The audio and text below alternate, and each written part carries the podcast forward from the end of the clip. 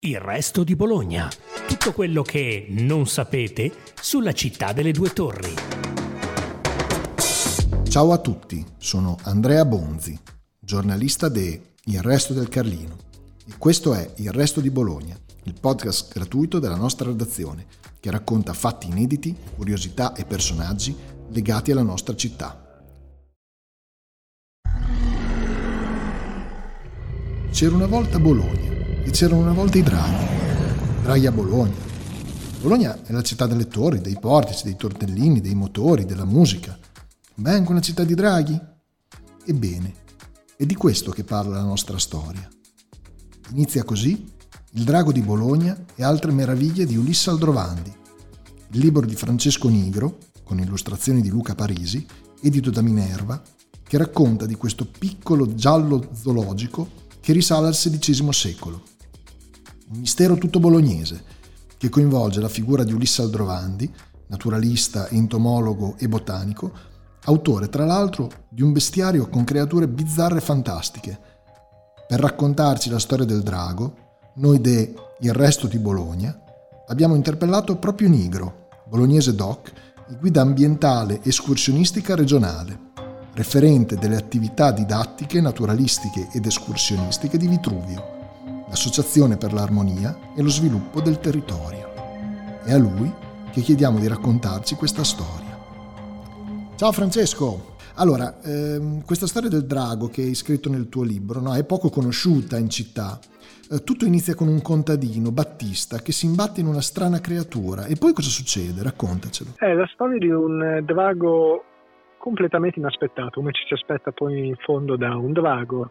Chi si potrebbe immaginare che per la strada si possa incontrare un drago, in fondo è semplicemente un racconto, un racconto che ritroviamo narrato in questo modo, un contadino che si allontana eh, da quelli che sono i suoi terreni, portando con un carro delle verdure, degli ortaggi, della merce verso la città e mentre si muove col suo carro improvvisamente rimane ostacolato da qualcosa, c'è qualcosa in mezzo alla via che spaventa i suoi buoi, che sono impietriti, terrorizzati, bloccati, a nulla serve spronarli, il contadino a questo punto ignaro di quale possa essere il problema che eh, gli impedisce di procedere verso la città, scende e si trova davanti agli occhi un drago, un drago che sibila, che sbuffa, che soffia, pronto a lanciarsi contro gli animali e contro di lui. Lui che era armato con un piccolo bastoncino che in realtà gli serviva semplicemente per ehm, diciamo, invitare in qualche modo per spronare gli animali eh, a muoversi, colpisce il drago. E il drago muore.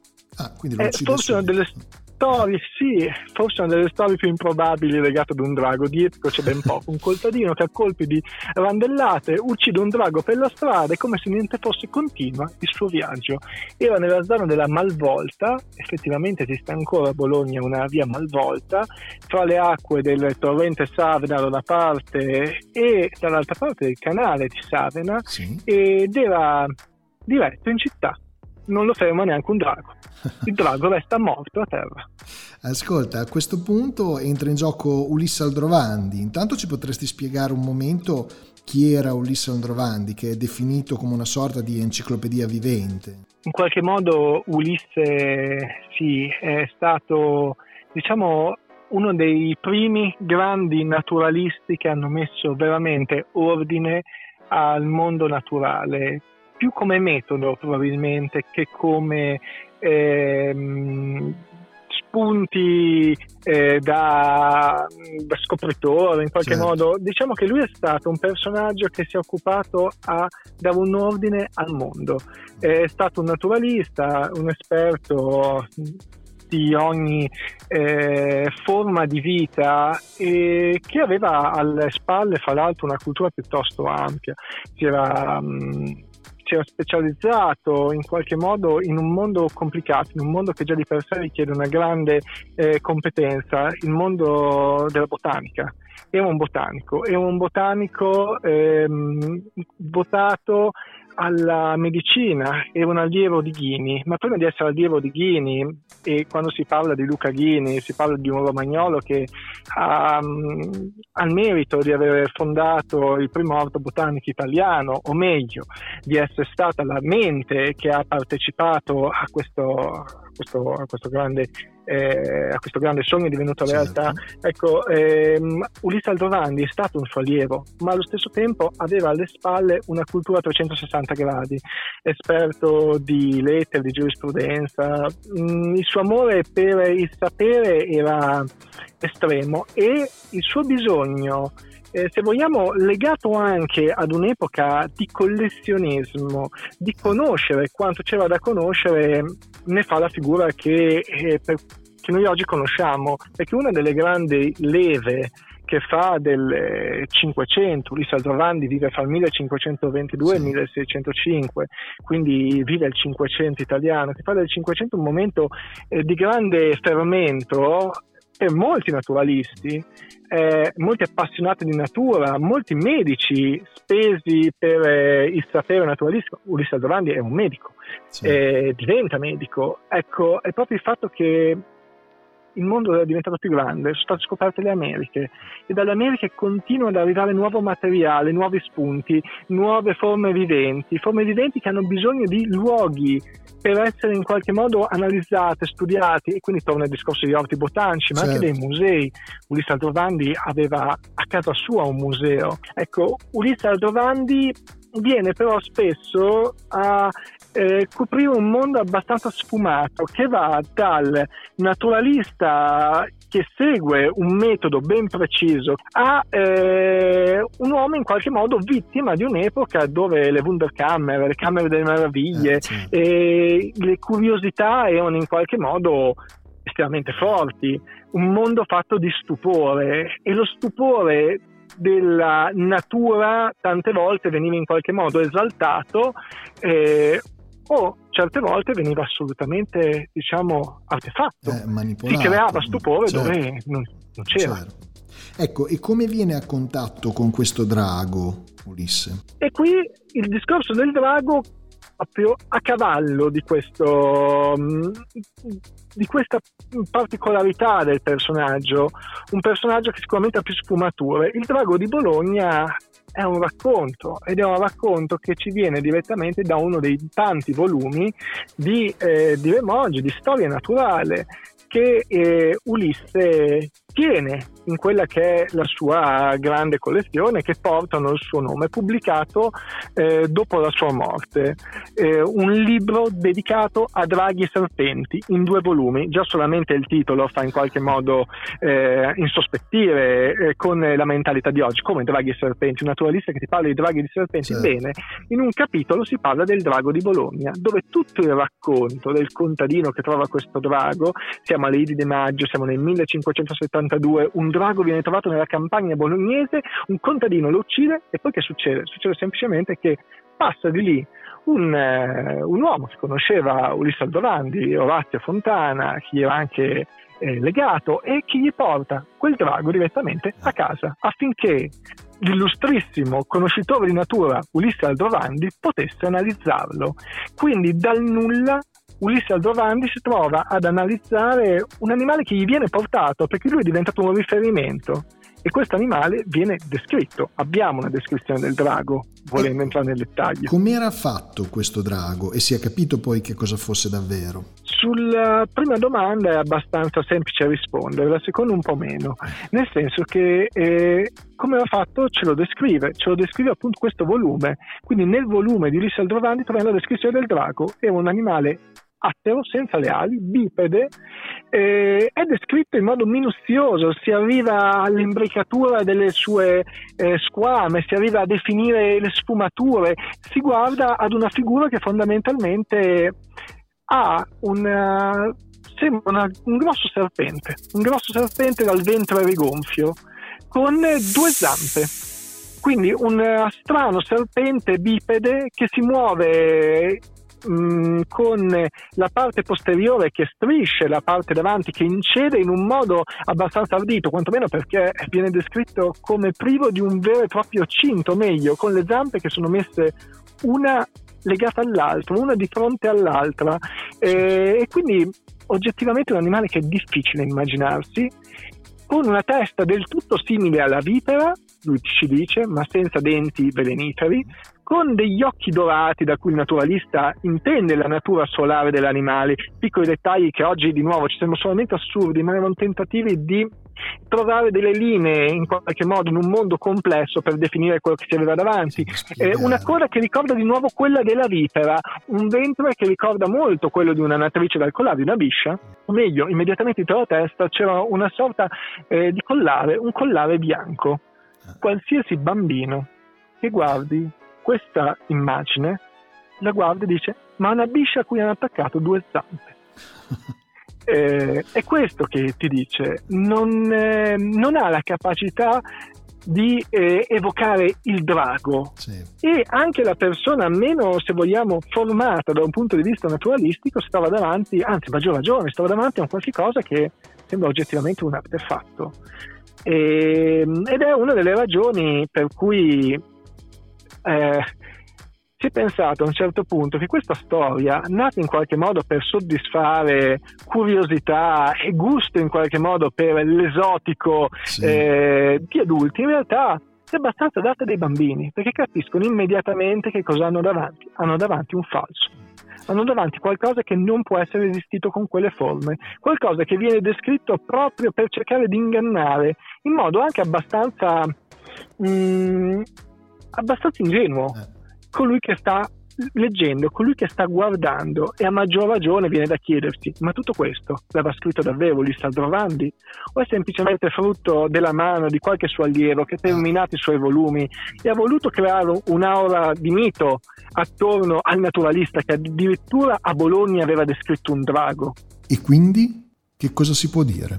È vero che nelle collezioni di Ulisse di falsi ce ne erano tanti è vero che lui stesso denunciava falsi, è vero che erano oggetti in qualche modo di chiacchiera, erano eh, un basilisco, insomma se ti potevi sì. permettere un basilisco, avevi un basilisco, oggi magari tieni qualcos'altro, all'epoca avevi la collezione con tutta una serie di oggetti, fra cui magari sì. anche un basilisco ricavato da mutilazioni e tagli approssimativi sopra una lasa, su un, eh, eh, lavorando su dei pesci, trasformati in qualcos'altro. Il drago di Bologna, che cosa ci sembra?